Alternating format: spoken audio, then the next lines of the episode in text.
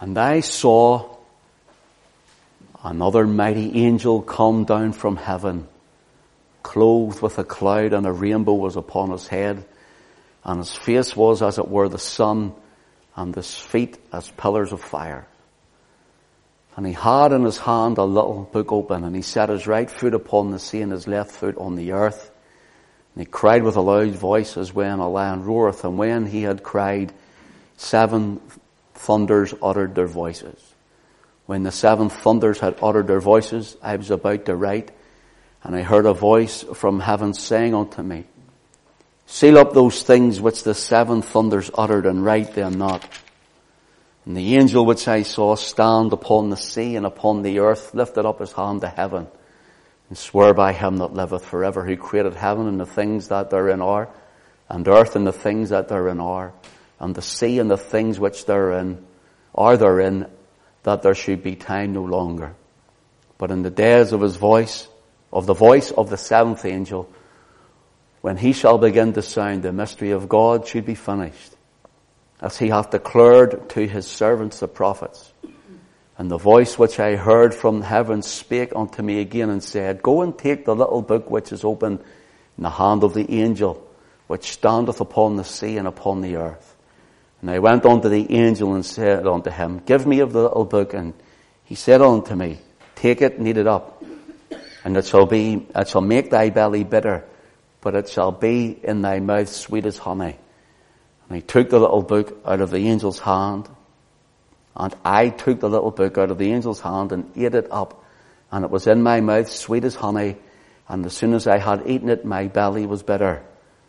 And he said unto me, Thou must prophesy again before many peoples, nations, and tongues, and kings. Let's pray.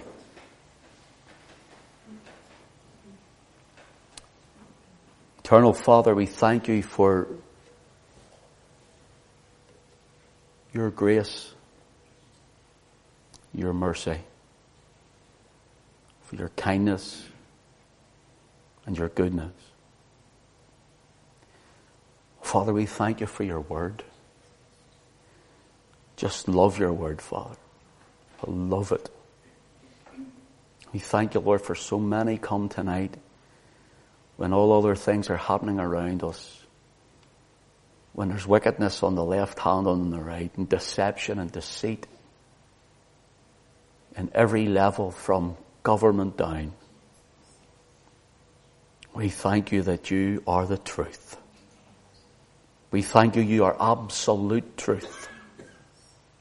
There is no darkness in thee, and there is no shadow of turning. Father, we bring this congregation to you tonight. We ask you, Lord, that you would bless them and their faithfulness.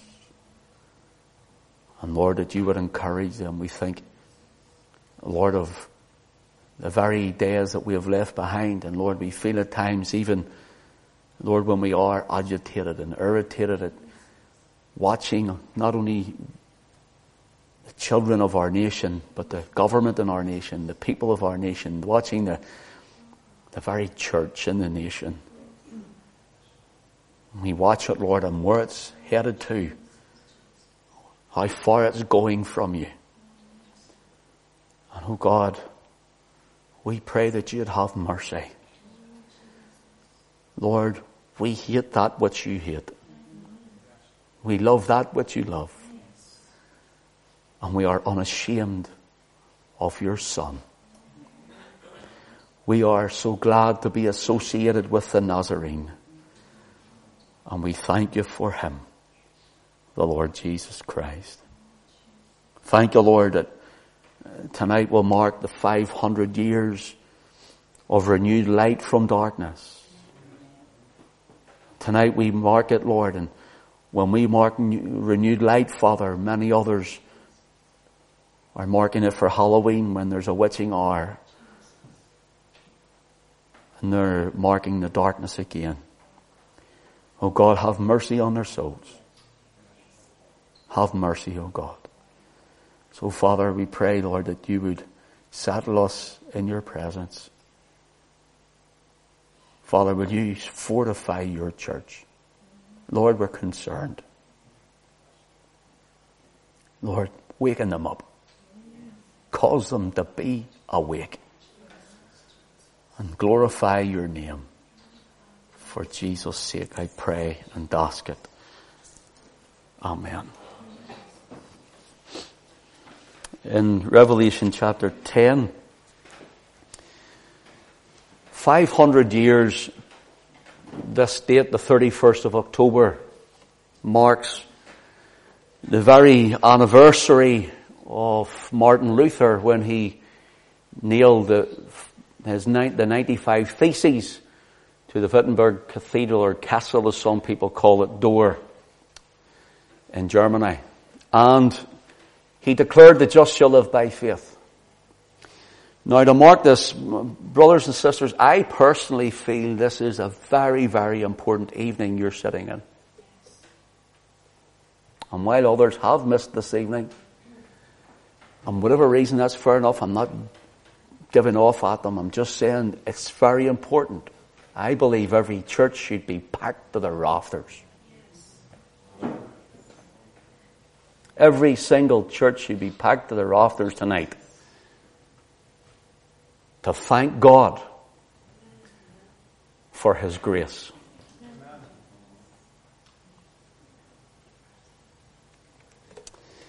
Notice this. In Revelation 9, we won't read it. When you mark it, go home. Revelation 9 shows the rise of Islam. So when you see the rise of Islam, then you'll see where Rome the Church of Rome was at war with Islam during this period. Then get into Revelation chapter 10. You find a little book opened. Here we find the Reformation. Here we find, the, look, here's the thing. People say, even Christians, and they criticize other Christians for saying they, they remember the Protestant Reformation. Let me say this. If there wasn't a Protestant Reformation, you wouldn't have a Bible in your hand.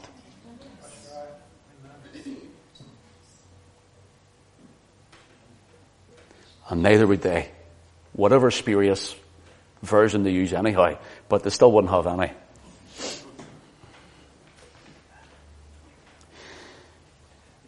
Here's a little pointer before we open this up to you. In Revelation chapter 10, you have the Reformation mentioned. The little book open is the printed Bible. We'll look at that. And you'll also, this is what's known as the, the prophetic reign of the Antichrist. Now, I know people talk about a future Antichrist. Listen, there are many Antichrists, John says, in his day. Antichrist is a spirit. Here it is headed in Rome. It is headed in Islam. And it is headed also in World, World Banking jury. So it is a many pronged beast, if you want. Now notice this. John writes, I saw another mighty angel come down from heaven. Who is this mighty angel? This mighty angel is symbolic of the Lord Jesus Christ.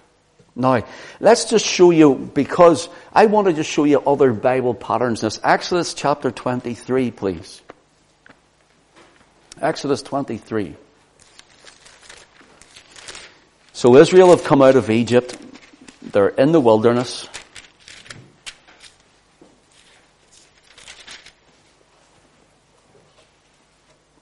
That's where I run down to verse 20.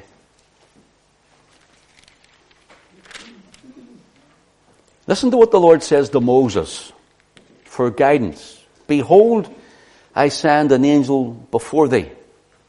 Now the word angel before thee should have a capital A, or other times it reads angel doesn't. That is if you're reading the proper translation. And the reason it is because it personalizes it. It's, this is the angel of the Lord. It's a theophany, it's called. It's a, an appearance, a manifestation of God. So this is the Lord Jesus Christ in a pre-Bethlehem appearance, if you want. And he says, Behold, I send an angel before thee to keep thee in the way and to bring thee into the place which I have prepared. Beware of him and obey his voice. Provoke him not, for he will not pardon your transgressions. Notice, he will not pardon. Why? Because sacrifice of animals was here. Christ would come in the flesh, the same one, and die for the pardon, or if you want, the forgiveness of our sins, pardon of our transgressions. At this time, he says it's not time. Now, I notice this. He will not pardon your transgressions, for my name is in him. So God says, My name is in him. Yahweh says, My name is in him. The name of Jesus means Yah saves, or Yahshua, Yah the Savior. My name is in him. So the one whom Israel followed, who is Israel's king, who's your king and my king, is the Lord Jesus Christ. When we go to the New Testament, John 17 and verse 6, you can write it down, we haven't time to read through it all. John 17 and verse 6. The Lord Jesus says, when he's praying, he's praying to his Father and he says, I have manifested thy name unto the men which thou gavest me out of the world. He's saying, Father, I have manifested your name. So the name of Jesus is also the name the Father has given. And it's the Father's name. Or it is Yah. Then when we go to verse 12, he says to the Father, I have kept them in thy name. And then in verse 26 he says, I have declared unto them thy name. So that's Jesus praying the high priestly prayers that's known in John 17. So here we can see that this one who is in Deuteronomy, or pardon me, Exodus 23 and verse 21, whom the Lord says he goes before you, this angel with a capital A, is the Lord Jesus himself. And then it says in, let's go back to Revelation chapter 10 and verse 1, the angel gives us five points of identification. Write down five points of identification that this is Christ. Okay? When we say it is the Lord Jesus, it's not the man Christ Jesus, it's a vision of who he is. Okay, first of all, the five points. Verse 1 says, And I saw another mighty angel come down from heaven, clothed with a cloud. There's point one clothed with a cloud. In Acts chapter 1 and verse 9, the Lord Jesus, who has risen from the dead, standing on the Mount of Olives, ascends up into heaven. And his disciples are watching him as he goes up into heaven. And the two men, or the two angelic beings, saying, Ye men of Galilee, why stand ye gazing up into heaven? The same Jesus who was taken up from, from you into heaven shall so come like in like manner again from heaven. But we're told Jesus was taken up and what received him out of their sight? Clouds received him. So when they're going out, there's clouds. Okay? Now notice this. Stay with me. He was taken up and a cloud received him out of their sight. Acts chapter 1 verse 9. Turn with me to Revelation chapter 1 verse 7. Jesus is in glory. Revelation chapter 1 verse 7. He's taken up and now he's in glory. When he returns, notice what it says, Behold, he cometh with clouds. And every eye shall see him, and they also which pierced him, and all kindreds of the earth shall wail because of him. Even so, Amen. So here, he's mentioned with clouds again. Turn with me to Revelation chapter 14. Revelation 14. And let your eye run down. Verse 14.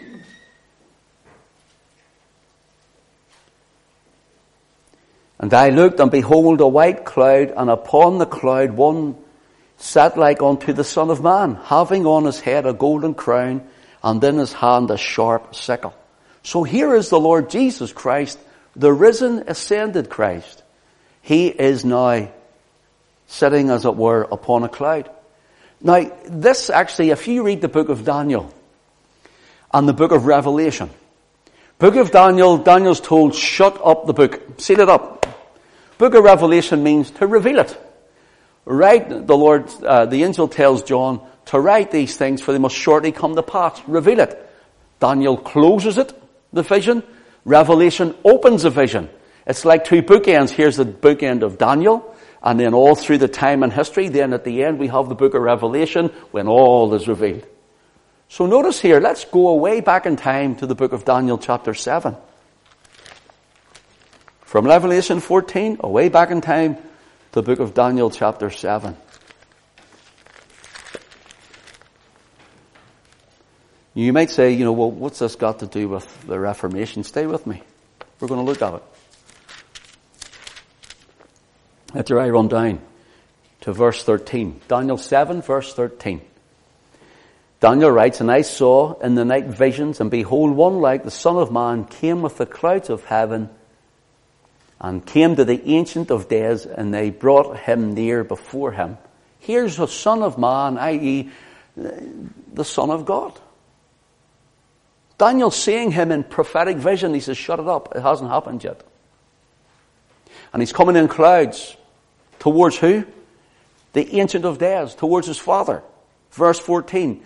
And there was given him dominion and glory and a kingdom that all people, nations, and languages should serve him. His dominion is an everlasting dominion which shall not pass away, and this kingdom that which shall not be destroyed. That's the kingdom of the coming Christ. So by the time it's shut up in the book of Revelation chapter 14, now it's saying it'll be opened. The open Bible is preparing people for this kingdom coming.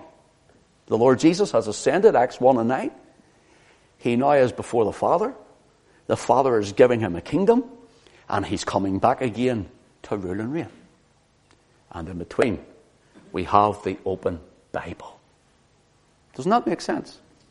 You can see how it makes sense. Okay. Let's go a little further. Here's another one. Revelation chapter 10.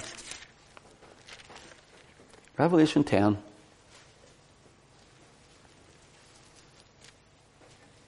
And verse 1 again. And I saw another mighty angel come down from heaven, clothed with a cloud, and the rainbow was upon his head. There's identification mark number two. A rainbow was upon his head. Turn with me to the book of Ezekiel, please. Ezekiel chapter 1. Ezekiel chapter 1.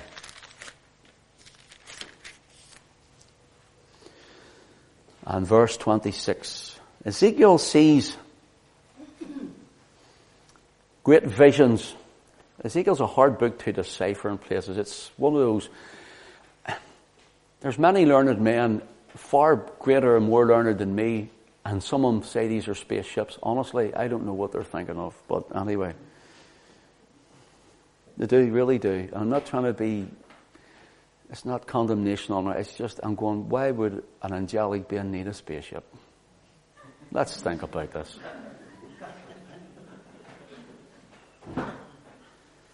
Just doesn't make sense. Anyway. Okay. So Ezekiel chapter 1, 26. Ezekiel writes, And above the firmament that was over their heads was the likeness of a throne, as the appearance of a sapphire stone. And upon the likeness of the throne was the likenesses of the appearance of a man above it. And I saw the color of amber, as the appearance of fire round about it, round about within it, from the appearance of his loins even upwards, and from the appearance of his loins even downwards. I saw as it were the appearance of fire, and it had brightness round about, as the appearance of the bow that is set in the cloud in the day of rain. So was the appearance of the brightness round about. This was the appearance of the likeness of the glory of the Lord. Notice, this rainbow is the likeness of the appearance of the glory of the Lord. And when I saw it, I fell upon my face. I heard a voice of one that spake. So this identification mark is, is really, then it's an appearance of the likeness of the glory of the Lord. So whenever we read this, Revelation chapter 4, if you'll turn with me now, Revelation 4.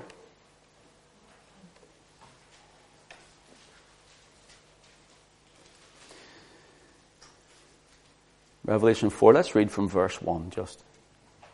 After this I looked and behold a door was opened in heaven. Now let me stop there just to try and clarify something. I'm gonna, I'm gonna just go against the grain a bit. In Revelation chapter 1, 2 and 3, you'll have the, the introduction of John on Patmos, then the introduction, introduction of John to the Lord, and what is happening and what to do. And then you have going in, on into 2 and 3, the seven letters to the seven churches which are in Asia. Now there's prophetic church there in each age. You can find the seven differences in nearly every, uh, in the universal church or even in every assembly you can bring it to.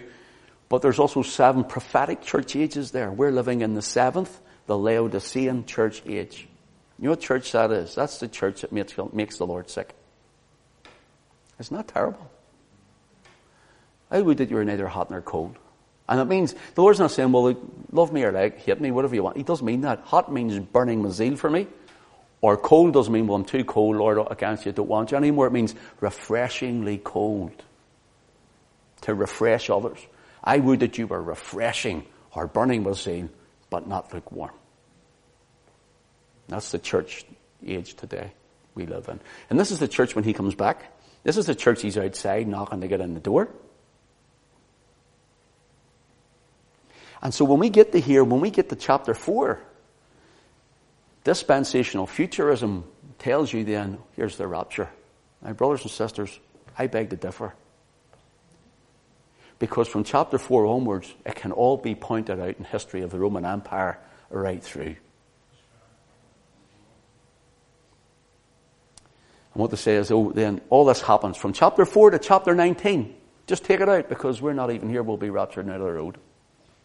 Don't worry about it. So the open Bible, Revelation 10, throw it out. Rise of Islam, chapter 9, throw it out. It doesn't matter to say.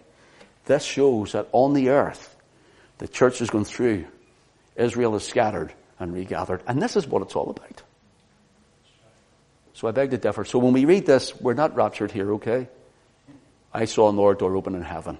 And that's meant to be a rapture. I don't know where on earth they're getting that from. So I just want to clarify that wee bit so as you know. Okay.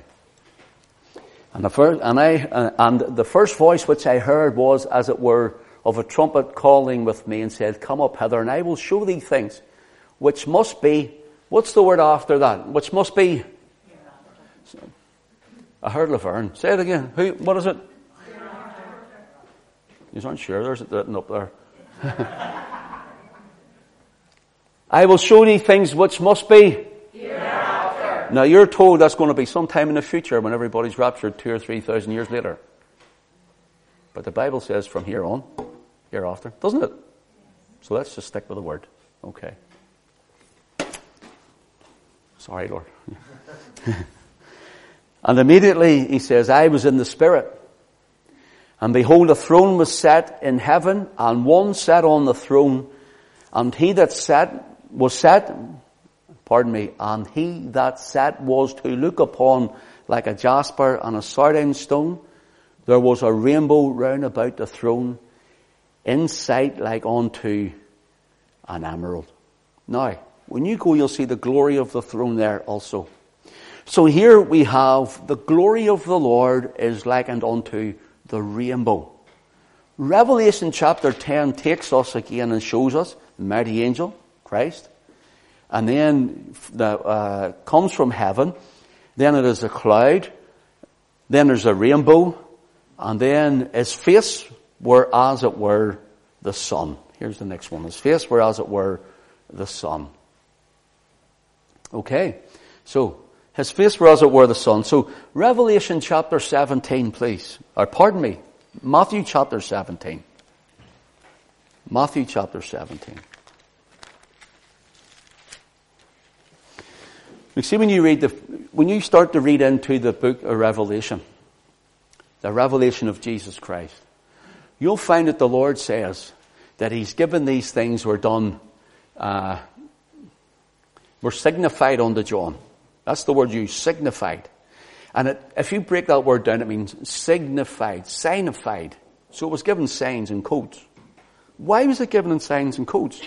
Because the Holy Ghost that was poured out on the church would be the one who would decipher it to those who could see it as it happened.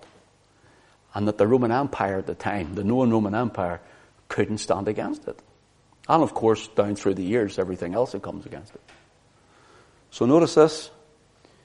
Verse 1, Matthew 17, verse 1. After six days, Jesus taketh Peter, James, and John, his brother, and bringeth them up into a high mountain apart, and was transfigured before them, and his face did shine as the sun. Notice this identification mark. His face did shine as the sun, and his raiment was white as the light. Okay. So here we're finding that when Jesus brings them up onto the mountain, Matthew 16, he's asking whom do men say that I, the son of man am, and they give all these other renditions of Jeremiah, Elias, the, John the Baptist, one of the prophets, and all this sort of stuff. And he says, Whom say ye that I am? And Peter says, Thou art the Christ, the Son of the living God. And he says, Blessed art thou, Simon Barjona, for flesh and blood hath not revealed it unto thee, but my Father which is in heaven. Then he says, uh, And upon this rock, he tells him, I will build my church, and the gates of hell shall not prevail against it. So whenever you see here, uh, that's in chapter 16. Then Peter's dialogue with the Lord, he says, well, he, he, he turns to Peter and the, the other disciples and he says, There'll be some here among you who will not see death until they see the glory of the Lord coming. Or the kingdom's coming. You think then by Matthew 17 the kingdom breaks in. No, the, the kingdom comes in the person of Christ. The glory of the Lord comes and they're taken up the mountain and he told the truth because they all died. But he told the truth. They saw the kingdom in Christ. His face shines, the glistening robes, and he sees Moses and Elijah speaking to him all to do with the kingdom. It's not tremendous just whenever you put it all together like this. So his face is shining as the sun, that's another one. Um, let me see. Revelation chapter 1. Revelation chapter 1.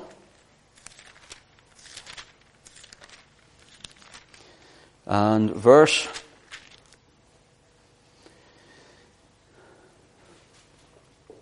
16. John sees another vision of the attributes of Christ. What does the attribute mean? The attributes of God are really that which is attributed to God, to His nature.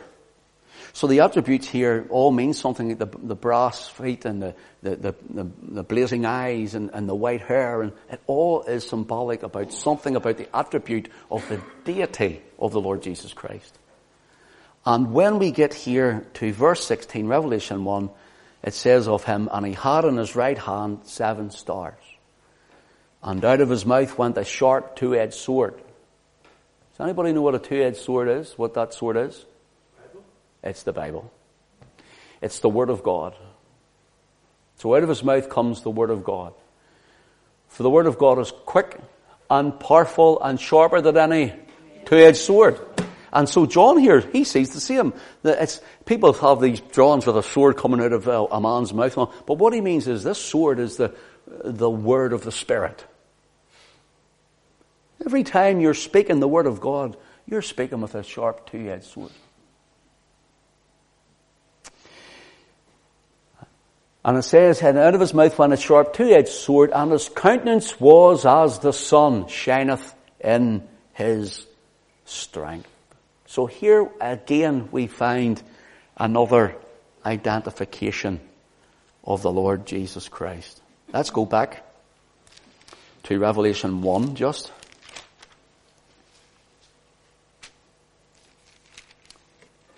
And verse 15. Revelation 1 verse 15.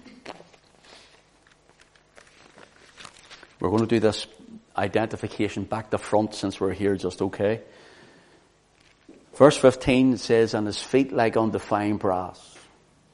And they burn, if they burn, as if they burned in a furnace, and his voice as the sound of many waters.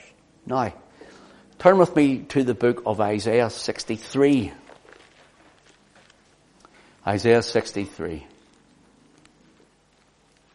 Everybody with me okay still? Yes? Isaiah 63. And let's just read from verse 1. Who is this that cometh from Edom with dyed garments from Bozrah? This is that, this that is glorious. You have to excuse me my reading because my eyes are blurry. I need, I've got to go and get my eyes tested yet again. And I have to see out the bottom corners here. That's why if you see me looking like this, it's because it's those varifocals and it's the strong bit at the bottom. Who is this that cometh from Edom with dyed garments from Bozrah? This that is glorious in his appearance, traveling in the greatness of his strength. I that speak in righteousness, mighty to save. Who do you think that is? It can only be one person, isn't it? It has to be. Wherefore art thou red in thine apparel, and thy garments like him that treadeth the winefat? Now some people tend to think that this is him in his own blood. But it's not. It's him coming to trample over the enemies of his people to crush them under it. I have trodden the winepress alone, and of the people that were none with me. For I will tread them in mine anger, and trample them in my fury. Notice, and their blood shall be sprinkled upon my garments. Self explanatory. And I will stain all my raiment, for the day of vengeance is mine heart and the year of my redeemed is come. And I looked, and there was none to help, and wondered that there was none to uphold. Therefore mine own arm brought salvation unto me, and my fury it upheld me. And I will tread down the people in mine anger, and will make them drunk in my fury, and will bring down their strength to the earth. Now, this speaking, looking to the coming of Christ. It puts the Lord in a bit of a different light that most people have him as gentle Jesus, meek and mild, doesn't it? Let's go then from there. Let's go back to Revelation chapter 1 and verse 15 and read it again.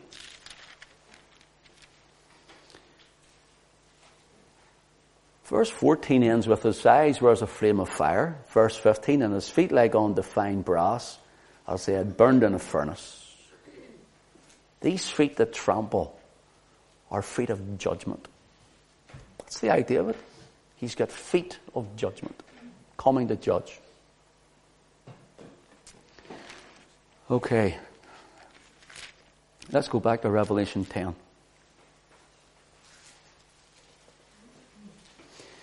Verse 1 And I saw another mighty angel come down from heaven, clothed with a cloud, and a rainbow was upon his head, and his face was as it were the sun, and his feet as pillars of fire. versus feet. See that?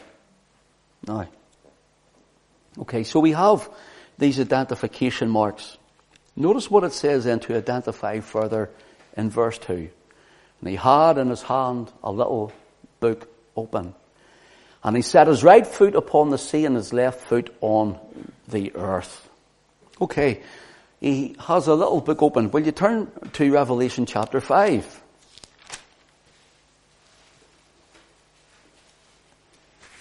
So who believes that there's no tears in heaven? Don't we? Doesn't everybody believe there's no tears in heaven? I'm just about to debunk that, okay?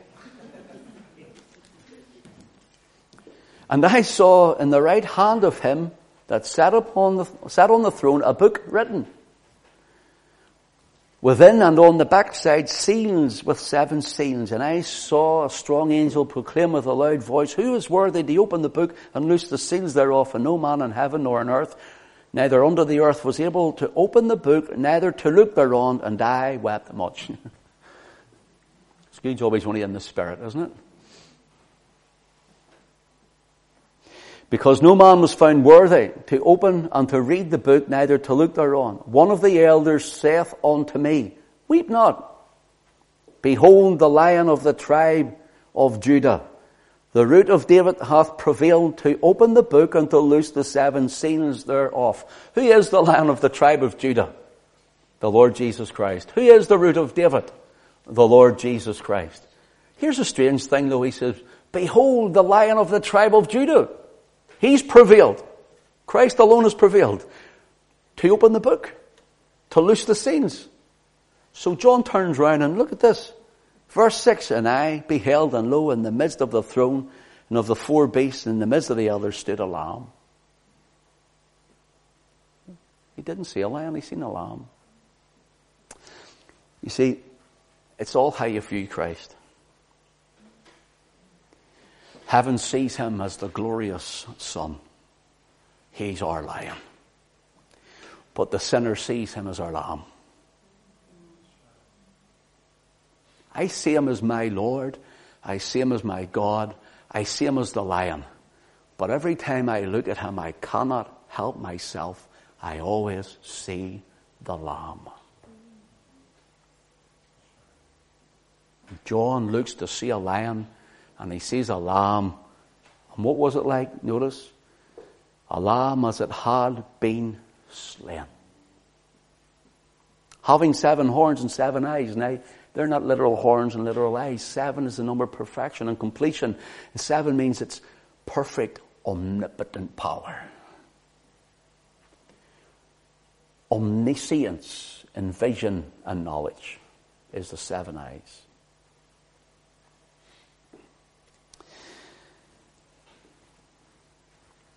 Okay, can't keep you here any longer. We're going to be here all night. Okay, let's go to Revelation chapter 10 again.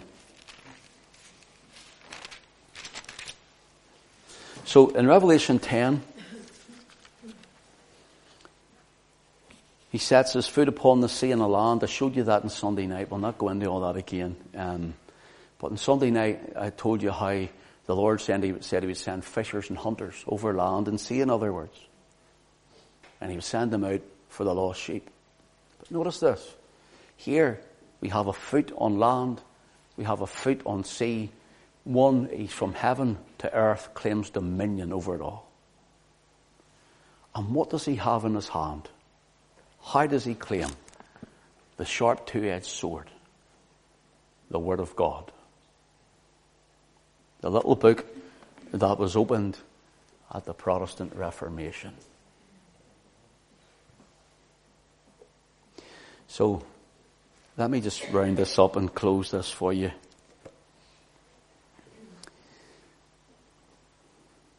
Revelation 10 and by the way, I mentioned this briefly. Verse 3, let's read it. And he cried with a loud voice when a land roareth.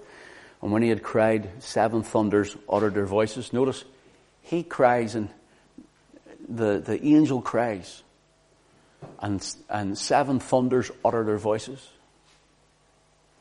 And at the time of the Reformation, when the gospel cry was going out, and the little book was open and printed, seven papal bulls, general papal bulls, were declared by the Pope in Rome against all heretics. And you, you, can actually look them up and find them. I actually had them at one point all written down. I would have to do another study on it.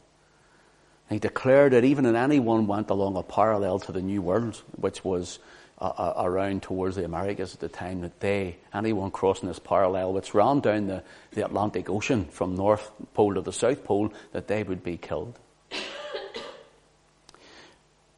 Verse 4, and when the seven thunders had uttered their voices, I was about to write. Now notice what John says. I was about to write, and I heard a voice from heaven saying unto me, Seal up those things which the seven thunders uttered, and write them not. Now why? Because the Lord was saying, don't take heed to that. It's not worth listening to. That's what he's saying. It's the only thing, to my knowledge, in the book of Revelation that is sealed and not opened. The only thing. And so we find in the anniversary I don't know if you've been uh, following some things online, but uh, uh, apparently in in uh, this week it was the other day, maybe it was Sunday even past. Um, uh, Pope Francis has declared the Reformation is over. Did anybody else read that? The Reformation is over. Well, if the Reformation's over, why is Mary still co-mediatrix and redemption to them? Why is there still the hocus pocus of a mass? Why is there still purgatory? Why still pray to dead saints? Why? why if the Reformation, because Reformation was to make, uh, reform means to make better by the removal of faults. That's all Reformation was to be. And they didn't remove the faults. The 95 Theses was the removal of the faults. Adhere to these, these will make the church come back to where it should be. And of course it didn't happen and it hasn't moved. So it's impossible for a true blood-washed believer to have fellowship with darkness. I know that's not politically correct, and there's many people want me to rub hands with that Mr. Rosary and all that sort of stuff. It's just not going to happen.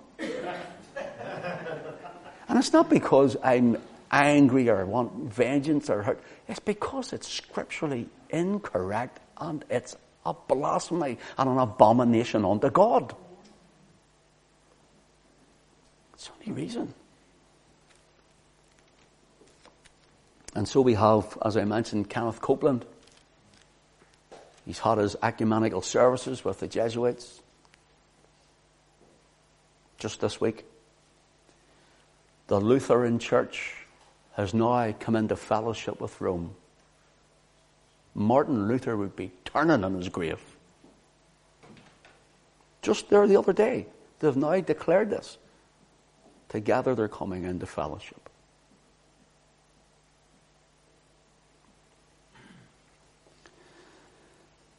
So, I better close this. Verse 5, And the angel which I saw stand upon the sea and upon the earth lifted his hand to heaven, and swore by him that liveth forever and ever, who created heaven and the earth, and the things that are therein are, and the earth, things that therein are, and the sea and the things that therein are, that there should be time no longer. That is time for what the darkness has no longer. The Bible written in Latin for the eloquent and the learned and chained to the pulpit that no one could have in their home. Time of it's finished, he says. But in the days of the voice of the seventh angel, when he shall begin to sound, the mystery of God should be finished, as he hath declared unto his servants, the prophets.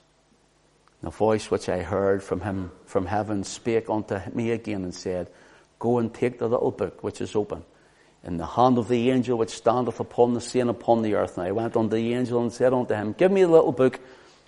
And he said unto me, Take it and eat it up. It shall make thy belly bitter, but it shall be in thy mouth sweet as honey.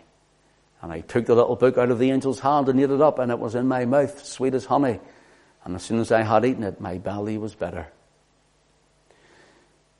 Jeremiah chapter 15 tells us that the Lord tells him to go and to eat the word. And the exact same thing happens again. Jeremiah 15 and verse 16, Jeremiah says, Thy words were found and I did eat them. He didn't just taste them. See, the problem is, is people come to the Word of God and they taste it and they pick at it that which they think is pleasing to their own conscience. And they take a scripture here and they take a scripture there and a promise box mentality here and another one there and they say, well, this little bit will do me because I like it and it helps me live my life the way I want to live. But rather, when we eat it in its wholeness and completeness, it's, it's lovely. But it becomes bitter. You know why? Because it challenges the very inner man and woman. Kills the flesh. It kills the rebellious heart. It kills the man and woman's self-made desires. It challenges you till you either die in it or die to self and live in it. And he says, I had it, no, dear, you killed me. So, the little book open. It means he did not just taste them, but he had them. He received them entirely and he conversed with the word immediately. That's the idea. Eat it. It means converse immediately, immediately with it in its fullness. In its fullness. What if the word of God says to you tonight, and what if the Word of God says to me tonight something I really do not like? See, it's bitter. Or something I really don't want to do, or something I never really wanted to give up.